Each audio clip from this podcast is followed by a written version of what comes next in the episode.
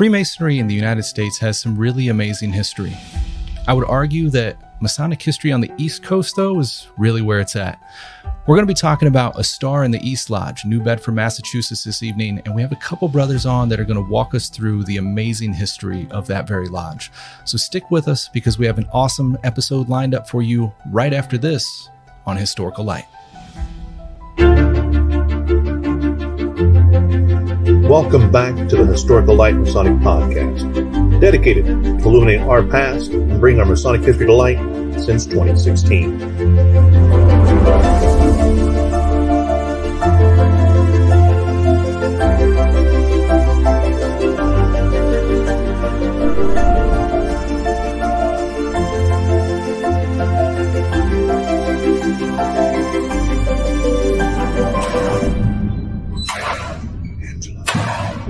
And now, enjoy the show.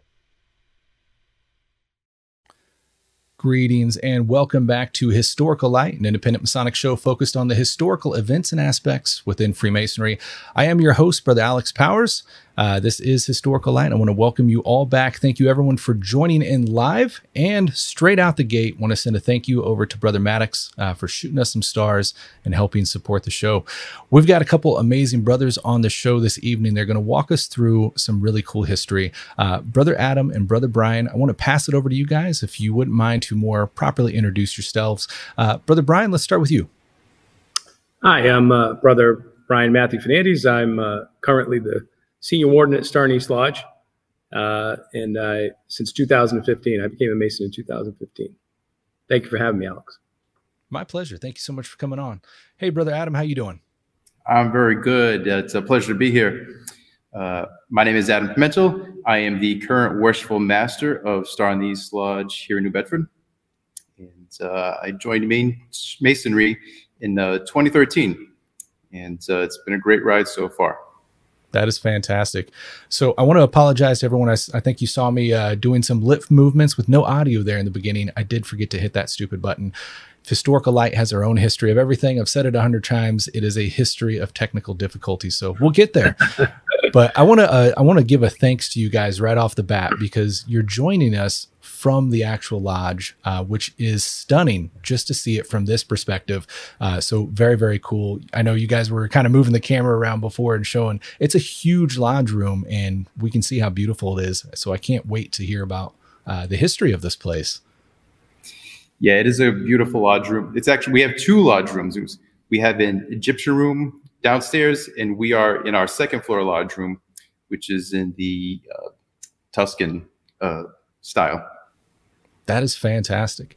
Well, before we dive into the meat and potatoes of that, we like to usually start off by uh, doing some icebreakers and getting to know you guys uh, personally uh, before we really dive into the topic this evening. So, one of the questions we kind of start off with is what brought you to Freemasonry personally? Brother Adam, how about you? What, what is it that got you to notice Freemasonry and want to join in the first place? Yeah, so for me, it's a family connection. Um, my grandfather and my uncle on my mother's side were both Masons. Uh, my grandfather joined when he was a little older, and uh, not long after, he brought in my uncle. And in 2013, um, I had just moved back from Massachusetts, where I was I was living in New Jersey, and being back in uh, back in town, uh, my uncle asked me if I was interested in joining, and so I said sure. I'd always known that my grandfather was a Mason from the magazines that were in the house um, and other things in his diploma, uh, but he never really talked about it. And so when I had this chance, I jumped at it. And it's been great. That's fantastic. Uh, Brother Brian, what about you? What is it that really made you notice Freemasonry and want to become a member? well, when when I was younger, you know, I had an interest in a lot of uh, you know different things. And one of them you know masonry kind of picked piqued my interest a little bit when i was in the marine corps uh, when i was about 20 years old. And uh, but then i got out of the marine corps and i actually live only a couple blocks from the lodge room. And you know i would drive by this building and i didn't know how to get in here. I was like i didn't know i, I didn't think i could become a mason. You know what i mean? I didn't know anybody who had been a mason. I had no masons in my family. It's so something i work on strongly now is to kind of make sure people know our doors are open because of it. So I lost, you know, 30 years of masonry because it wasn't until I turned 50 um, that you know, I started thinking like, okay, I'm 50 years old. There's a bunch of stuff I always wanted to do, and I never did it. It took up playing the right. guitar and different things. And one of them was to become a mason. So I I'd mentioned this to a friend of mine at my church, and they said, oh, you know, you know Bob Lytle's a, a, mason, and so he came. Bob came to me and said, oh, I can get you into masonry. And um, so the reason I joined was so completely for a social aspect. I was uh, introverted and it was my son actually that inspired me. He was like he'd go into a room and just light up the. He would like make friends immediately and stuff like that. I wanted to expand my, you know, my social network, get out of my comfort zone, and so that's why I decided, okay, I'm going to join masonry. And so, um, but now that I've joined, you know, I've, I mean, I love the social aspect, but I'm I've just totally embraced everything about masonry. I come from four generations of of operative masons. And so, oh, interesting. Okay. Yeah. So, yeah, my great grandfather, my grandfather, my father, and I still run our small uh, family construction company. So, um, so cool. I, I love the operative and the speculative uh, together. Very nice. So, I, I'm interested. So, you guys got kind of attracted to Freemasonry, got your uh, got into the doors, got your feet wet. What's kept you around? Well, you know, I think like so many people talk about you you enjoy the Freemasonry part. Yeah. But for me to be able to hang out with brothers like Brian, so many of the other guys in the lodge, I've made so many great friends um, and people I wouldn't have met before. That I think is is the real motivation to come back much more than once a month um, right. as as an officer. You know, this is the fourth time I've seen Brian this week. so it's really the people. Yeah. That's awesome. What about you, brother Brian? Yeah, I would, you know, I I expand on that. Well, the same. I mean, it, it really is the people that I love being with here. But you know, um, I've made some great friends, and and and I would, you know, I definitely, you know, glad that they're a part of my life and everything. Like that. But but something else struck me with masonry too is you know, like I, I came here for like completely the social interaction.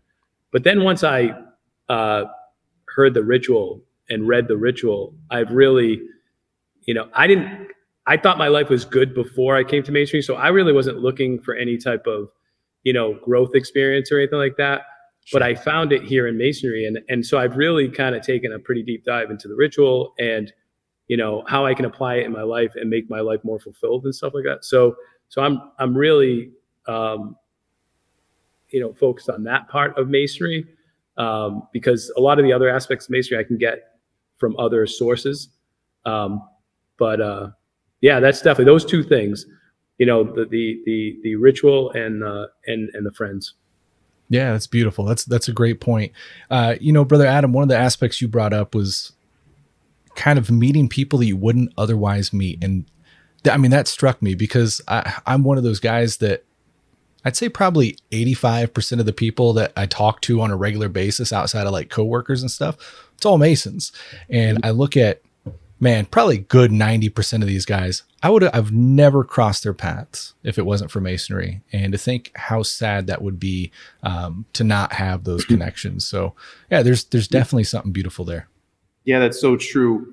And especially in the world now where so much is done online uh, we were talking before, I work from home exclusively now.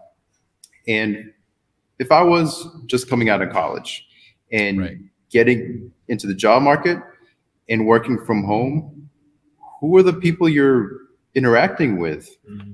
You know, are, are you going out and spending your time in bar rooms or, you know, the gym?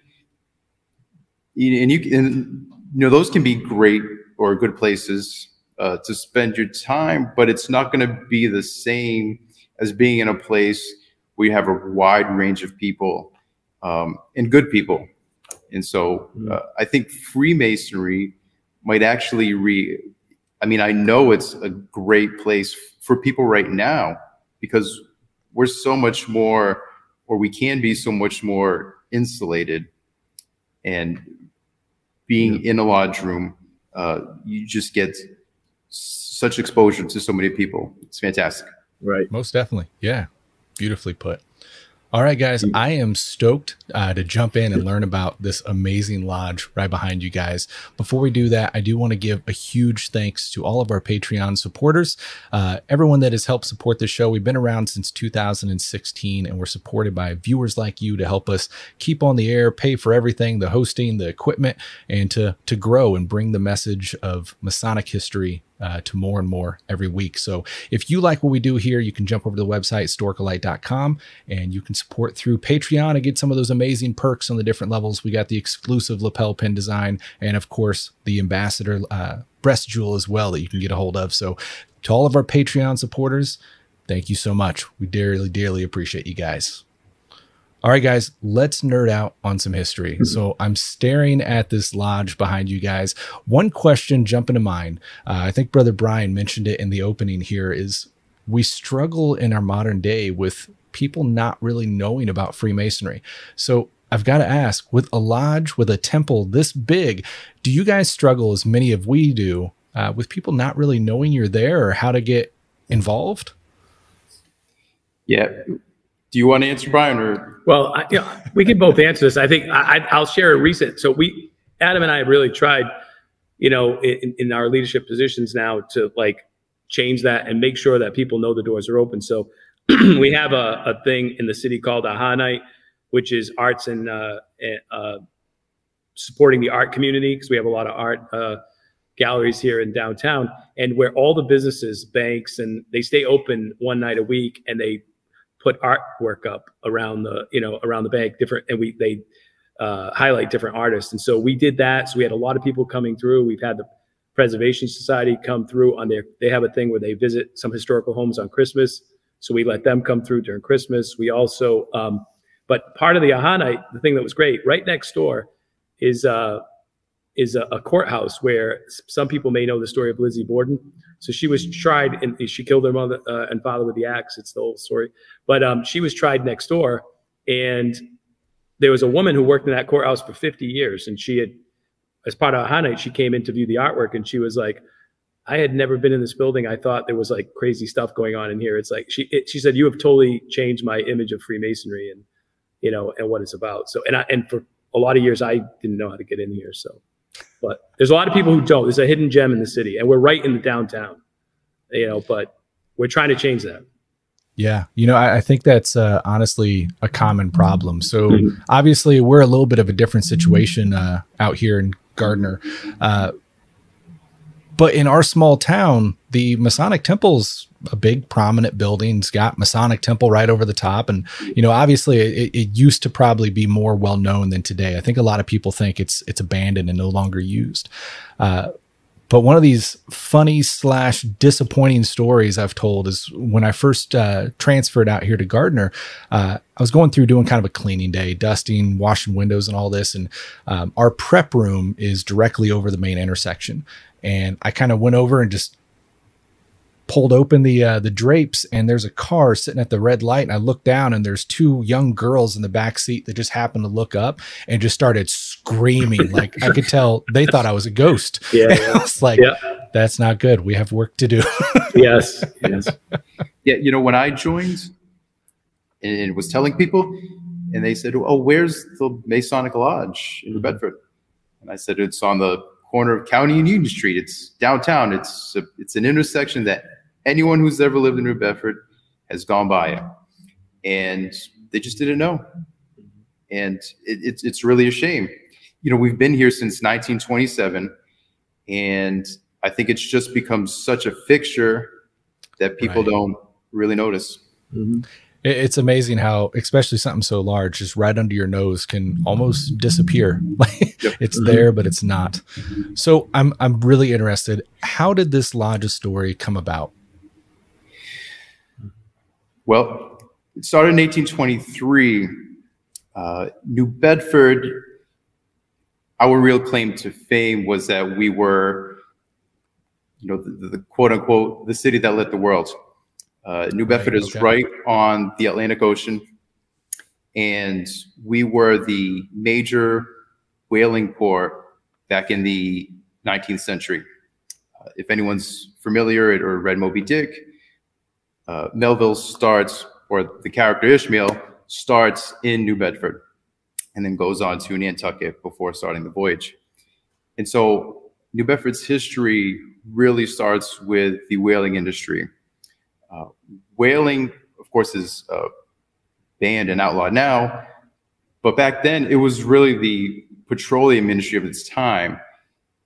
Whales were you, you used to create, uh, or they they they they used the oil from the whales to make candles, uh, industrial, you know, lubricants. Uh, they use bones for other parts. Uh, so the whaling industry was was huge, and that is really where New Bedford uh, made its money. Uh, at one point, it was the wealthiest city in the world per capita. Uh, all up and down the the main streets here are just big, beautiful homes, and it really all come it comes from the merchants who own the whale ships and the industries. That's fantastic. So Yes. Obviously from that from that perspective, uh, most of your membership probably started out of, of that demographic. Yeah, for sure. The the business people in New Bedford were businessmen, and they all were related in some way to the industry. It's really interesting. The whole industry required so much. You needed the people to build the ships. You needed the rope makers. You needed the the barrel makers, uh, the people to process everything, and all the different businesses sort of came together to do this one industry. Uh, and so a lot of our members, they were involved in these different uh, businesses. That's Yeah, and I- fantastic. now go ahead, I- brother.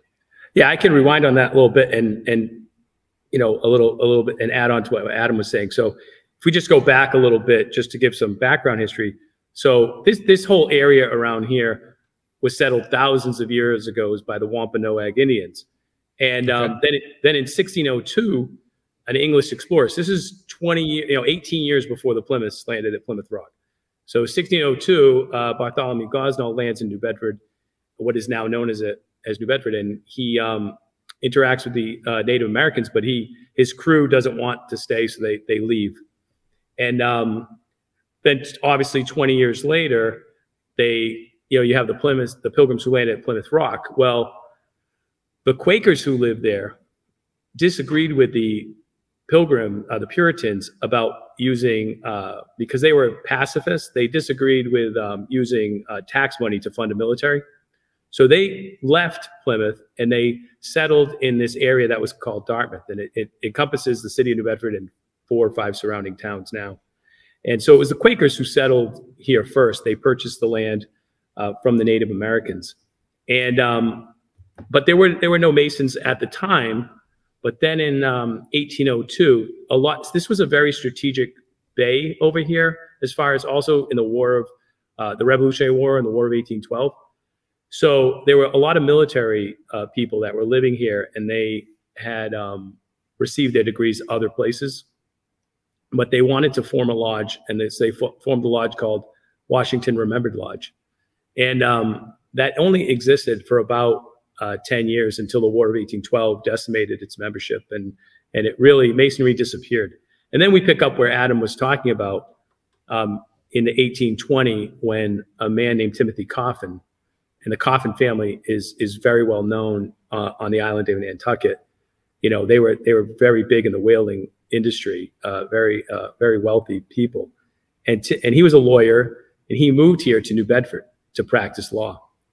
And uh, when he did, um, he found no lodges here. And he Timothy Coffin is the founder of our lodge, and he set out uh, with 35 other Masons um, to to found Starney's Lodge. They met in his uh, in his house at first, um, but that's kind of like the beginnings. And I can go into more if you you know um, how it developed from there if you like. But uh, so a lot of the fact that we have um, what Adam was talking about, the abolitionist movement, you know, has a lot to do with the fact that Quakers settled this area, um, and so it's it's really a big part of New Bedford. And I think the the ideals of um, Freemasonry go hand in hand with the ideals of uh, the Quakers. Uh, you know, uh, but so that's kind of like the basis that we led up to, and then I can get I can talk about some more stuff after. Yeah, I mean, uh, go for it. So, so we've got you guys chartering in 1823. Mm-hmm. Give us a little bit of like, so we had we had your founder, and he said 35 other guys that came together. Was this the first building, or what? What did we see when they first uh, chartered this lodge? So at first they met, as Brian said, in someone's house. They moved into other buildings. Uh, we were in a couple different places in the city. Actually, every time they moved, they moved sort of up the hill Yeah. away from the water Yep. to where we Makes are now. sense. Like I said, since we were uh, 1927, we've been in the same place. Yeah, they had um, the very first place they met was uh, so the again this was only met, known as Bedford Village at the time. This Okay. was not this was not a city yet. It was it encompassed an area called Dartmouth that, and this was just a small village, and it, it, it formed on the waterfront because of the uh, because of the whaling industry, as Adam spoke about. And so there was we didn't even have a police department. There was a thing called a night watch, and they would they they and above that is where the town meetings uh, would be held, and that's where the Masons where Star in East Lodge met for the first two years, and then there was a brother who was building. So because of all the wealth that Adam was speaking about that was here, um, it was the largest concentration of wealth in the world at this time. We had the most banks in the world in the, at the time too. So a lot of buildings, a lot of banks were being built up, and there was a brother um, from Star in East Lodge who was building a building in the banking district, and we met on their third floor. Okay. The interest, the interesting part about that is that we have a national park here now, uh, a Whaling National Park, um, and part of their building is our old lodge room, which is kind of cool, and which is. Uh, That is neat.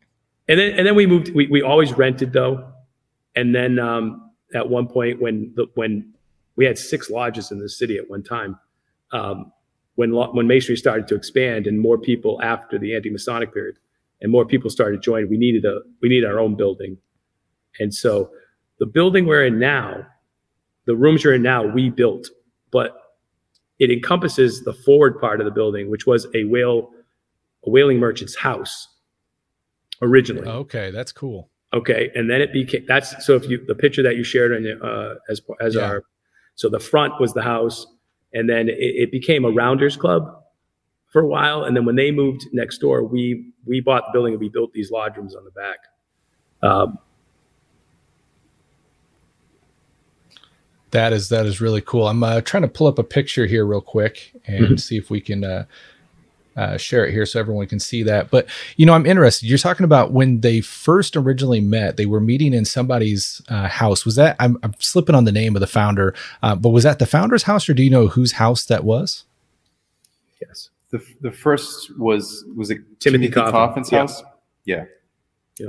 And, uh, and and there were there's so many interesting individuals as I've gone through the history of our lodge and, and preparing for this uh, podcast. You know, one of the one of the the first people, one of the founders, was uh, this man named uh, Edward Taylor, who's a, a, a minister and such an interesting story where he was born in uh, Virginia, uh, immediately was adopted by a foster family, and at seven years old, he ran away. He didn't just run away to like his neighbor's house. He jumped on a ship, a Spanish ship, and essentially became a sailor.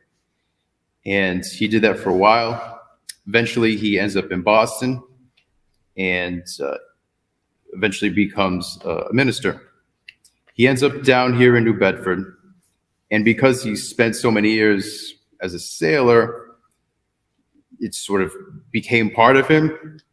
And all his uh, sermons really used sailing uh, themes. And sort of a long story short, he ends up being what a lot of people consider the person who Father Mapple and Moby Dick was uh, sort of based on. Oh wow! But he became such a well-known and popular preacher.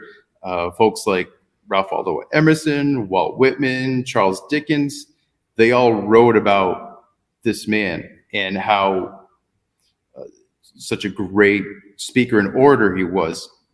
And of course, being an orator back then in the you know early 1800s, that was a big deal. Of course, there was no television or radio, Mhm. um, and so and he was one of our founding members, which is was really neat.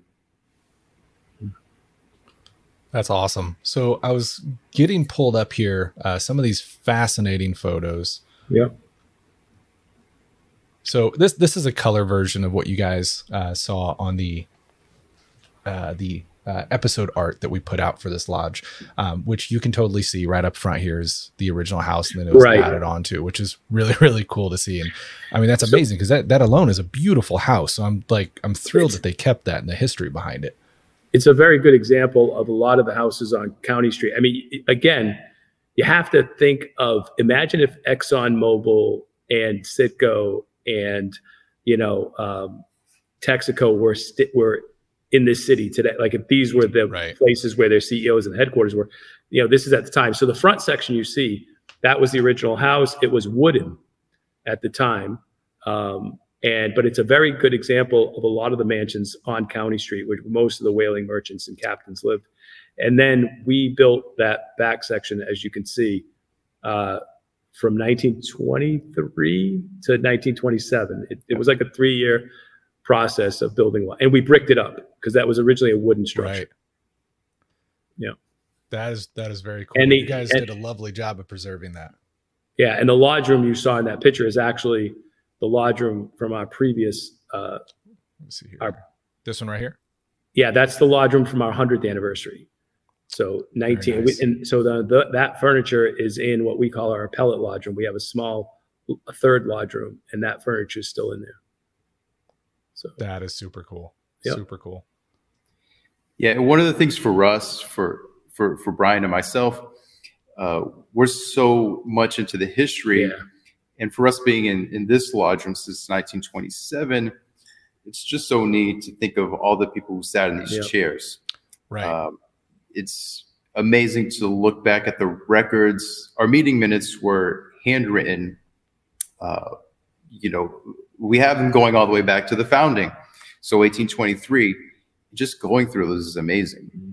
Uh, the, the penmanship and all the names in our bylaws and those early members, they're all names of the streets here in New Bedford. Mhm. They're the names of That's the awesome. the parks and The the, buildings Yep. and the schools. Yep. And to be a part of that line is just really neat for us. It's kind of like you were saying early, funny story but bad story when the girls saw you. You know, that's Yeah. a good that's a good story. And for me, it's like why why aren't we that uh, intricate a part of the community today? And that's something me and Adam are working really hard to do because you know one of the members of our lodge, he's in private practice now, but when I joined, he was the C, uh, the chief of staff at the hospital. I mean, you know, we still are people of this community that serve you know important roles. Some of the members of our you know the uh, the council, you know the the city council and stuff. So it's like I you know I, I just but back then they were more um, you know connected to the community as Freemasons. You know. Yeah, definitely. You know, I, I think the pace of life has obviously changed so much uh, throughout the years, and and the faster things go, the less we stop to look around. And I think even with these massive, prominent buildings like you're sitting in, uh, they just oddly disappear uh, to the modern community. Um, but luckily with guys like you we can, we can take measures to not only preserve that but try to re-infiltrate the community as well i'm thrilled to hear that you guys have all of your records going back to the uh, to the start of your lodge you'd be surprised how many lodges we talk to that are much you know shorter lived than yours uh, they don't have a third of their records left uh, for various reasons throughout the years but that that's amazing Yeah, we're very lucky in that way. Uh, so we got Brother Maddox here uh, over on the Facebook side asking if there is a picture of the cornerstone. Do you know if there's one on Google? You know, I don't even know if this building has like a proper Masonic cornerstone um, with anything like the date on it. The house that uh, that you pulled up that that black and white picture, it originally had a big porch in the front. So I don't know if maybe that would have had it, and we lost it when the Right. uh, when it was bricked over. That, the- that's a yeah. good point. Very well could have been. Um, Yeah. I almost, I almost wonder since you know that was an existing original house, if maybe there would have been a cornerstone added to uh, the add-on uh, portion of the building, but it's it's hard to say. You know, I know like uh, here in Gardner, which I feels like less heard of, but if it happened here, it happens other places. Uh, we had a building previous to the one we're in now, and then they built this one a brick structure and it was big prominent at the time. Um, but one one thing or another came up, and they had a uh, a ceremony scheduled at the Grand Lodge to set a cornerstone, and it got rescheduled. And then that rescheduled date got rescheduled and just never happened. And we don't have a cornerstone. There was never a ceremony. I don't believe we do either. Yeah, I don't think so. Yeah, not a formal one.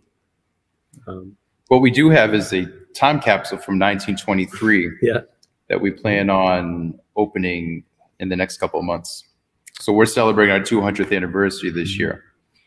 And as one of our brothers was going through uh, the basement where we keep lots of records, he found this dusty copper box, wiped it off a little bit, and lo and behold, it was time capsule that they had sealed up in 1923 the original plan, which it, it has spelled out on the box, was for it to be open in 75 years. Well, time and you know, Yeah. you just Dust. keep throwing stuff in in a in the basement. They forgot about it, but uh, we were lucky enough to find it, and we said, "Well, this is great because we're celebrating 200 years now. So their loss is our gain, and so we're really looking forward to opening that." That's pretty cool. Yeah, I Yep. make sure you guys keep in touch. We, well, actually, if you don't mind, I would love to do a follow up episode on that and kind of cover some of the Sure. things you find because opening in the 1830s and expecting it to be open in 75 years, here you are this many years later. I am, man, I'm thrilled to find out or hear what you guys find within that Yeah. box. It's going to be some cool stuff. Yeah, absolutely.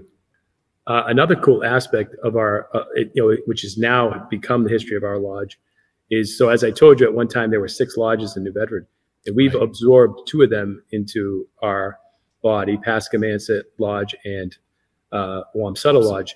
Wamsutta Lodge has a very interesting history. I don't know the exact year. I think it was like 1949 or something like that, but it, it was specifically a lodge for Jewish men. And it was because of the anti-Semitism after World War II, they formed. And um, for years, they only had Jewish masters and Jewish uh, uh, members. But you know, they ended up, you know, getting you know members of all types. But it was formed basis on, you know, of a, of a Jewish lodge, and then we were absorbed into. Uh, they were absorbed into our lodge in uh, like '95. Um, one of their great um, champions that they have was the fact in you know in the lifetime of members who are still members of our lodge is uh, they the, the master of their lodge who's a member of our lodge gus cody and still alive he's 90 and um, he merged the prince hall lodge and uh, he was the first to recognize prince hall lodges in massachusetts and they had the grandmaster in this room the Grand Master of masons and the Grand Master of uh, prince hall uh, here met in this room and and for the first time so that's another Wow. thing we're proud of you know uh, new bedford has a long history of uh, of uh, abolition, and I think it's because again ties into the whaling industry, because we had so many immigrants here of different. This city has been really welcoming to different waves of immigrants that have come here at different times. I'm Portuguese. There was a big Portuguese uh, movement here because uh, of fishermen, and so um, we've done a really great job of that. You know, and being a safe place for abolitionists and stuff like that. And so the fact that Freemasonry merged with Prince Hall um, here in New Bedford is is fitting as well. Yeah, that's that's so cool to hear that ceremony happen there. That's that's really neat. Uh, you know, being here in the uh, Kansas City area, we're able to kind of connect on that with the abolitionist movement. We got all the history with John Brown and everything else all around us here. Yeah. Um, so really, really fascinating times. Tell us a little bit about that uh, section of history in connection to the lodge. Yeah. So as Brian, we talked about the Quakers uh, and, and their relationship to the beginnings of New Bedford. you know, they believed, like we believe, that sort of all men are created equal. Definitely. Right. We're we're all sons or and, and daughters of the great creator. And so that persisted until the times of uh, you know the early 1800s and new bedford was a really strong uh, abolitionist city we had uh, we were a stop on the underground railroad and it's interesting you know the underground railroad you get the image of people traveling across land because we are a port a lot of the uh, escaped slaves who were coming here were getting here by ship as a matter of fact, the most famous is Frederick Douglass. New Bedford was the first place where he lived as a free man.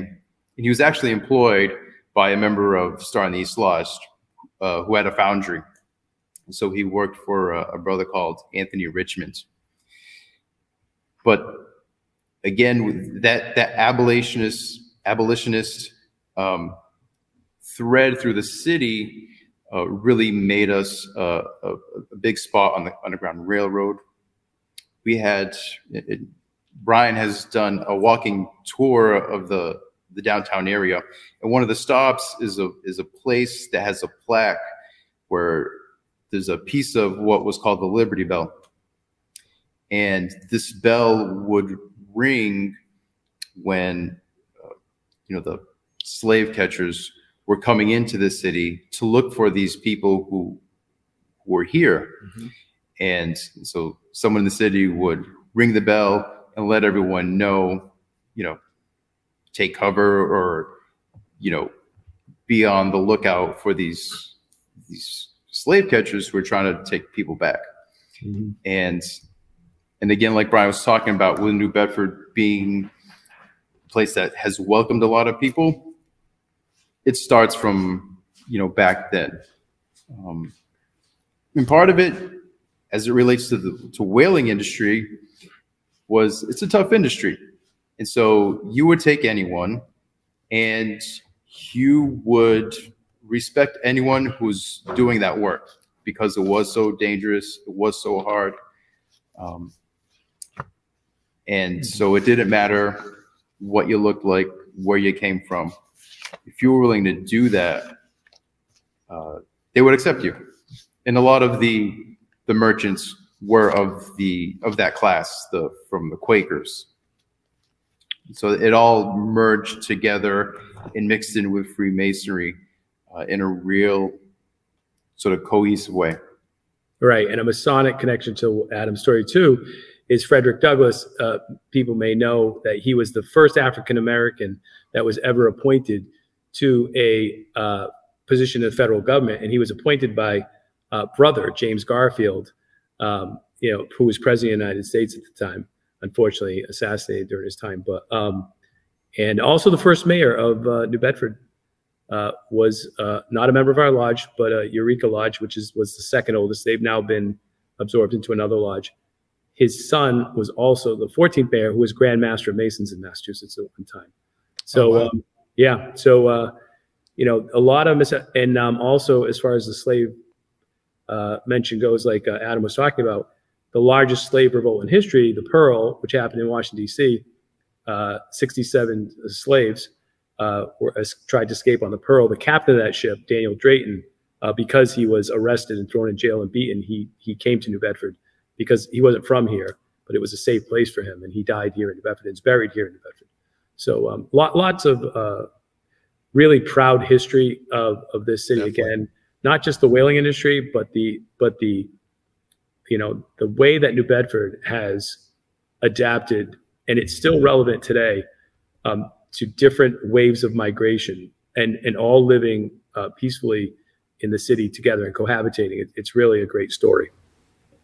Oh, 100%. You know, I, I'm sitting here thinking about as we we go through the history of so many different Masonic lodges, especially throughout the U.S., every lodge has kind of their story. Mm-hmm. But your guys' lodge has like so many different stories that really come in and it's amazing to hear. I mean, it's it sounds like we're talking about 25 different lodges here, but your lodge just has all these beautiful angles uh, to make it what it is. And that's really making me wonder, which we touched on slightly, your lodge's history, the records and everything. So you guys have mentioned that you still have the records going all the way back. Um, have you guys taken any initiative to digitize those or, you know, preserve those in a manner to to make sure that that history's there for years to come? We've talked about it, and I know you had a, a an episode recently about digitizing all this stuff. We haven't started doing that yet. I have taken some of the old minute books home and trying to read them. Some of it is really hard with the handwriting. Definitely. Um, and you know, I can't try and I can't transcribe it word for word. But what I do is if I read something that is of interest, I'll write it down. I'll make a note of the day, um, which book it's in. In this way, we have, you know, a little bit of a electronic history. Uh, right. Also makes it searchable. So if I wanted to search for Timothy Coffin, you know, I can go back and and search that document uh, for anywhere you know he's mentioned. Yeah, uh, it is something that we really ought to do. Absolutely, you know, and and I don't, you know, I don't know what the situation was. Adam and I have only been here since 2013, 2015. Um, you know, I don't know what the mood of the brethren were back then, but you know, we Adam and I definitely have, like we've talked about, we have to preserve these artifacts. We have to like, you know, uh, properly them. We have some portraits here that I'm sure are worth a lot of money. We have uh, we have an apron from 1824, you know, wow. here, and so. But a, a lot of the stuff in the we found this in places it really shouldn't be stored, in places that it really, you know, sure. and and so we know that it's something we're addressing, and it's something that has to be done, and and hopefully now that we have, uh, you know, our our uh, lodge is expanding recently and we have you know more involved brothers that we can all come together and preserve the strength. I know there was some times you know that the lodge was struggling and maybe that wasn't where their focus was but it's definitely now i think a time where the lodge is vibrant and if we're gonna we got to do it now you know um, well to to put your mind at ease a little bit that it's not an uncommon story. I'd, mm-hmm. I'd say the mass majority of lodges are in that position. And you know as we've we've talked about not knowing where the brethren were thinking about that in the past one thing we have to consider uh, when we're looking at historical preservation is for one the aspect that you saw your original building was wood and they bricked it up. Well for one many lodges did that as a as a stance of preservation because those wood buildings were prone to fire from drying out yada yada by bricking them they called it fireproof back in those days right um, really historical preservation until just literally the last couple decades has been just get it all. We got it here. It's safe. You know, get it in some kind of a, a concrete building. It's safe. Mm-hmm. Um, we we did a uh, episode with uh, our grand archivist here in Kansas some years back, and he was telling me kind of the same stories of you know they got their big brick building it was fireproof and they've got artifacts and documents from all over the uh, the jurisdiction and at one point, the uh, the Grand Lodge had decided it was safest to get all the charters back. Uh, they wanted all the original charters. So the mass majority of charters you see in Kansas in lodges today are official reproductions from that time. They made reproductions, sent those out. All the original charters were to be safe in the Grand Lodge. And sad story I was told is oh, no. uh, they found these in a roll top desk that had just kind of been shoved in there all over the years. Oh, and no. Yeah. you know, because that was that was the thing. Just just get them all, get them all. Yeah. And over years, you got them, you got them, and uh, they they end up getting stored in you know positions and ways that are unsuitable. Um, but that's where we come in today's age, and it, it's it's wonderful to see brothers like you even though we've only been here since 2013 or so, the means that we have to preserve and now digitize these documents, it's it's night and day from the task in their time. In their time, it was literally just get it. Well, now you've got it. And thankfully, because of them, they did that task. We have it. It could entirely be lost. Now we just have to find those ways uh, to better preserve it. You know, one aspect I'd bring up, I guess I'll throw in a plug too, because here in Kansas, uh, Kansas Lodge Research, which I'm part of, we started making digitizing kits that we sent out to lodges across the state that have everything they need in there to to do this very work. And I had the honor of doing a presentation for the Massachusetts Lodge Research uh, not too long ago, just a few months back. And I know they were in the process, they approved it, and they were building one of those very kits. So you might reach nice. out to them and they should have uh, that equipment or be working on it. So that'd be a yeah. good connection for you. Because one yeah. thing, like you were talking about, some of those pages are really hard to read. Mm-hmm. I went through that as well. Uh, I'm sure you guys know there's some secretaries that you're like, I love this guy. Everything's so crisp and clear yep. and perfect handwriting. And then the next year, like, I hate this guy. I don't know a damn thing that happened the entire year. yep. uh, and then you do, you hit those pages where, because in those days, the ink was hand mixed, right? So when they show up to lodge and they barely got ink, what did they do? They put some water in it and shook it up, and you got this ink that's just barely on the page. Um, by scanning it in, you'd be surprised because you can tweak those levels of how you view it. You're able to read that oftentimes much better digitally than you are on that page. So getting that digital image not only secures it moving forward, but it can even make it easier for you to read. Yeah, it's interesting reading those minutes and seeing when someone else's handwriting starts.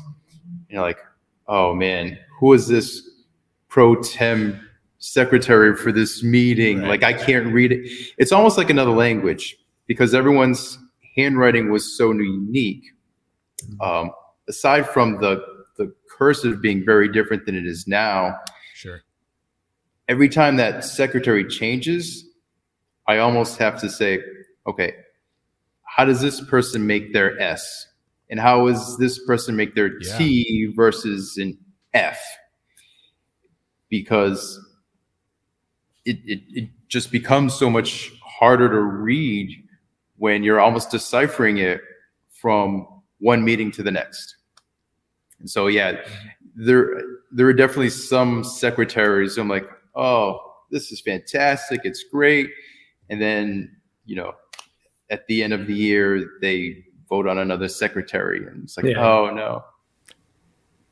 Yeah, I, I definitely went through that with uh with my lodge when I was going through. We wrote the history book and I was getting all that stuff digitized as we go. And uh, my wife heard me praising guys and cussing guys as I was going through yeah, trying to, yep, you know, document for a year. I'm like, I don't know what happened. And, it, you know, you're scanning it and playing with the lighting and just trying to make out those words. And it's, it's amazing. Yeah, we do have more recent records in meeting minutes that were typed out.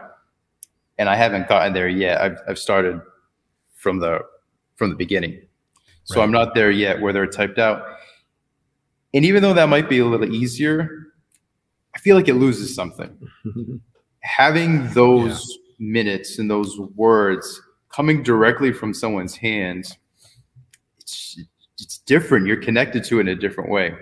Um, and so, although sometimes it's painful, it's really enjoyable and, and rewarding. Yeah, I don't think no. you get the yeah. No, no, go ahead, brother.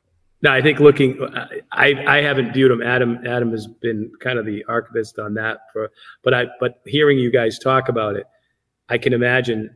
You know, you see printed word every day, but I can imagine like looking at something, a document, you know, from 1823 or something like that, and just thinking like the human being that wrote this, like he he could have been a whale ship captain or a right, you know, or or the mayor or the you know, uh, just a is such an important figure in our history, you know, uh, of the time, and just it's uh, yeah. just to, to look at that and say, I'm, you know, I'm touching the same book that this person. You know, I went I went to visit Portugal where my grandfather was from, and you know, we went to the church and we saw the book where his baptismal records were, and just to see that from 19, uh, 1890, and it right. was like, so I can imagine, you know, it's just it it must be grand. Yeah, it you know it like like you're saying with, with it switching over to type it, it's almost, it's almost like you lose something, and it's it's definitely 100% a double edged sword in my mm-hmm. opinion because while it's nicer for at least today items like OCR searchable content, like when we digitize those, like you were mentioning, that's a huge part of what we're doing here. Is uh, I mean, that's it's a game changer for Masonic research. Instead of having to read page by page to be able to just like keyword search uh, a document or even a group of documents, uh, it connects dots like never before. But that handwriting brings that that personal aspect. I mean, we see with any kind of generic history, uh, as human beings, we freak out over signatures. We're like, oh, that's the signature of so and so. In Masonry, you know, our minutes are a weird animal because at face value, they're like some of the most boring, mundane documents ever. It's like the minutes, really. We don't want to hear those. You think, I mean, they're historical documents. That's that's Yeah. what they are. They're historical record. And while they are boring and mundane, for those that understand them and know the flow of them, we can pick up on those levels of personality. Uh, like Brother Adam was saying, picking up on the different way they were writing or whatever. Also, like mannerisms. You know, one secretary talks about things a little differently or the flow of it. And when you really sit there and break down year to year, you can kind of tell the personality the lodge a bit different as well. Uh, it's it's really neat. I mean, besides just the signature, we're talking about core founding members of our communities, and to be holding a book like you said, brother, that they were holding, to be looking at an entire page that they sat there that night and wrote out, um, is quite amazing. Uh, funny story from when I was, you know, working on those for the book we wrote. I can't remember when it was, late 1800s. We get to a random page, and mind you, I mean, this is like 120 years old at the time. Flip a page, and there's a fly smashed in there, and it's like, holy crap, that thing's been there It's for 100-year-old 100 fly. years. Exactly. but then you instantly get this Yeah. like mental visual of that meeting night. There's no air conditioning. They're on the top floor of this wood hot structure. They're they're probably pissed off, arguing about something, and there's that fly and just smash.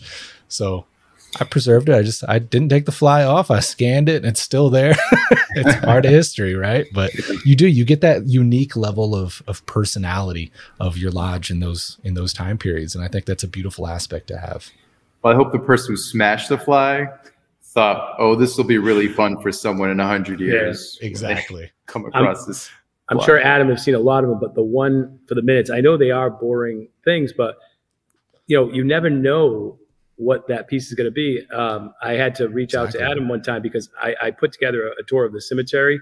I found that all the famous Masons from around here were buried in the same cemetery. So I did a tour of it. And as I was walking through looking for the gravestones, we came across this one stone and it was said Reverend Isaac Sabin House. Uh, this stone was erected by the Brethren of Star in East Lodge. And I'm like, hmm, Oh, let, wow. I want to, I want to find out about this guy, you know? And so it, it showed his death date.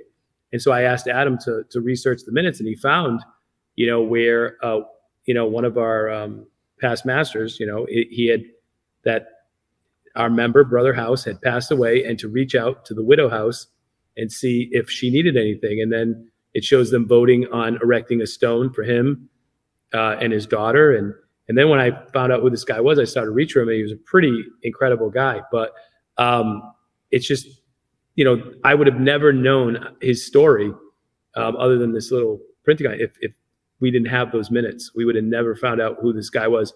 And and he's a very interesting uh, character, but um, uh, uh, who died very young and tragically. But it's uh, you know, that's just one thing how those minutes can be so important. You know what I mean? To it's it's I'm sure it's like to the city of New Bedford. You know, it, I bet there's a a history of the last 200 years of New Bedford in those books. You know what I mean? In a lot of Yeah. ways. Yeah. I mean, you know, it, it it's it's one of those aspects. So like with lodge research here, we're telling everybody to digitize and the the first question is we've got so much crap. What do we digitize? Just the minute books, just the Tyler's like what?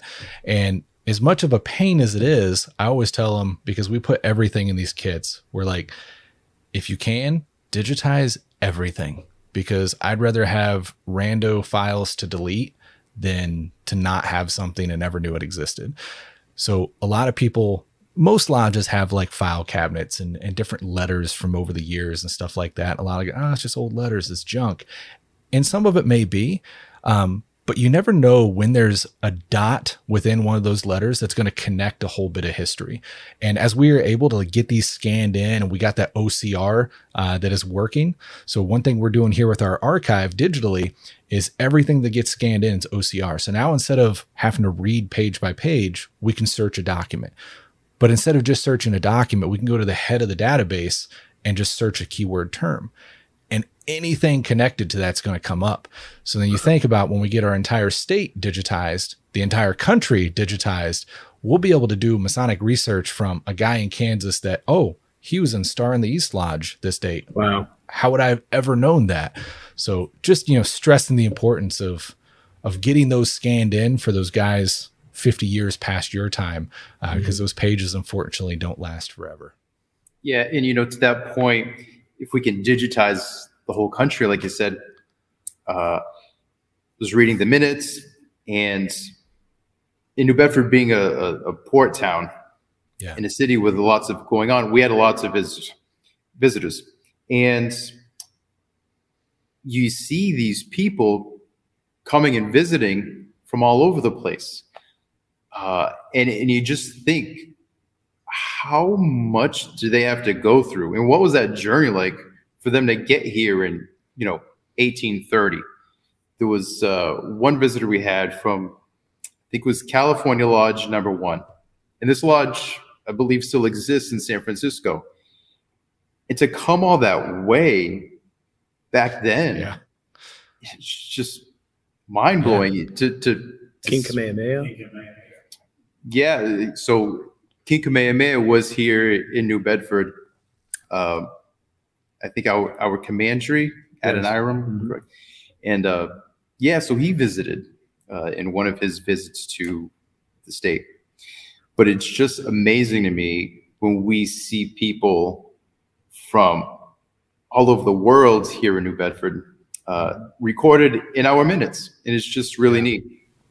No, that is amazing. I mean, to think about someone coming clear across the country, like they didn't catch in a, a, a cross country red eye. Like, yeah, yeah, that, yeah. In those days, that was quite the journey to undergo. Very, right. very impressive. Yeah, it's really neat. And we still are an international city. Like Adams, you, you make a great point, Adam. You know, the transient nature of this city, which is, you know, talked about in Moby Dick, you know, but we're still the largest fishing port in the world um, by dollar. And uh, we, we for years were both in catch and dollar. But um, so yeah, we're still a very international city. A lot of people still come through here. The national park, the whaling museum, um, people come from all over the world to visit that. And um, but uh, and actually now we're leaning into a, a new energy source with wind. Yes, uh, offshore wind specifically. Uh, New Bedford is is really getting on top of that. Uh, with some of our new infrastructure and new businesses starting here. So that's we've, fantastic. We've been really constantly evolving since you know the 1800s. Mm-hmm. I, I think it's beautiful to you know sit here and hear about all these different personalities of Star in the East Lodge that have came together to really evolve into what you have today, and then to hear how it's not done. It's it's still growing. It's still evolving into the future uh, thanks to gents like yourselves. So thank you guys for everything you're doing there because you've got an amazing history that's been left in the right hands, it seems. Well, thanks. We're certainly going to do our best. And we hope the the lodge becomes much more well known and recognized by the city because we do a lot of good things. The history is great. But throughout our history, not just the you know the folks from 200 years ago, we've had a lot of people do really amazing things, and and guys are still doing that today. And you know we don't do it for the recognition, but we need people to know that we're still here. 100%, yeah. And for those other good people who are out there, you don't have to do it by yourself you can join a group of people here in Freemasonry uh, and just sort of multiply the effect that you have on your community. Mm-hmm. Beautifully said. Well put, brother. Yeah. Well, we are at the top of the hour. We can continue the conversation, but we always have our traditional toast at nine o'clock. Well, nine o'clock for us, a little later for you guys. I would ask if uh, one of you brothers would be kind enough to uh, offer up a toast for us this evening. It's all you. It's all you. Okay. Then I would like to propose a toast to all the brothers, wherever you are. Please keep in mind the fantastic history that we all share. And may we all do our best to create new history for the brothers to come. Hear, hear. Here, cheers. I love the way that you worded that, brother, because I think we all too often forget what you just said. The history that we all share. You know, so much do we get into my lodge, my lodge, my lodge, that we kind of forget Freemasonry as a whole. And you guys represent my Freemasonry within your community. Mm-hmm. And my lodge represents your Freemasonry in my community, and vice versa, all throughout the country, all throughout the world. Uh, and it's, I think it's one of those impressive things. It just gives Masonry that little something that keeps us all around. But it's quite beautiful at the end of the day. Absolutely. Yeah. Especially here in the city. I, I don't think there's probably very few Masons that stayed here their whole life, right? They were, you know, they, they came from other places and they, and they went on to other places, Right. you know, so. There's actually a passage that might put a, a great bow on this. It's, uh, if I may read it, it Yeah, was it. written during our 50th anniversary. So this was 1873. And I think it really, like I said, encapsulates New Bedford and Freemasonry. So uh, again, I'll just read it. The history of the lodge was for many years the history of Freemasonry in this town. It was the central home about whose hearth gathered not only its own members, but many visitors. In its history, the names of large numbers are entered from other places, from every New England and Middle state, from nearly everyone in the West and South, and from the Pacific coast, from Nova Scotia, from England, from Scotland, from Ireland, from France, from Germany, from Spain, from the Sandwich Islands, from St. Helena, from Australia, from China. Names of men unused to our years, besides a long list whose lodges were not recorded. It reminds us not only how territorially broad is our institution, but how many this lodge at the gateway of the sea welcomed within its portals. It suggests to us the thought how far the name of Star in the East has been carried. Composed very largely of hardy sailors, the adventurous sons of this port have visited the lodges of the world and everywhere found a brother's welcome. The universal language has given and received admission, where the known language of the tongue would fail, and has opened the doors where workmen nobles and princes met on the level of a common manhood, only plat- the only platform known in masonry. And uh, again, that was in 1873, but it still Res- is relevant today. Mhm. Yeah. And And I Those are some heavy words. That was That was- beautiful. That was I'll ask awesome. you a favor, if you wouldn't mind to send me that after the show, and I will get that in the show notes for everyone to read and enjoy because that was that was fantastic. Yeah, absolutely. Be happy to. Brothers, you guys have shared some amazing history this evening of Star in the East Lodge that I'm sure only touches the tip of the iceberg with such an amazing organization. I know for one myself, I want to get back out there. I'm a huge fan of Massachusetts Masonry, um, but I need to come visit this lodge in person and uh, sit where you're sitting in that lodge room because that's a pretty fascinating place. So I We'd know love I'm to have going to be there. I will be there. I cannot Excellent. wait. Uh, hopefully, I can uh, explore all the nooks and crannies of that place. But uh, any final words, final thoughts, anything else you'd like uh, the viewers and listeners to know about Star in the East? I just want to thank you for having me, Alex. And you know, for giving us an opportunity to share our wonderful history and uh, and culture with uh, with all your listeners. And um, you know, I have nothing else to say about Star in the East other than uh, you know, like I think what was in that writing that Adam wrote and what he shared in his toast. You know, we our focus is here's to the next 200 years.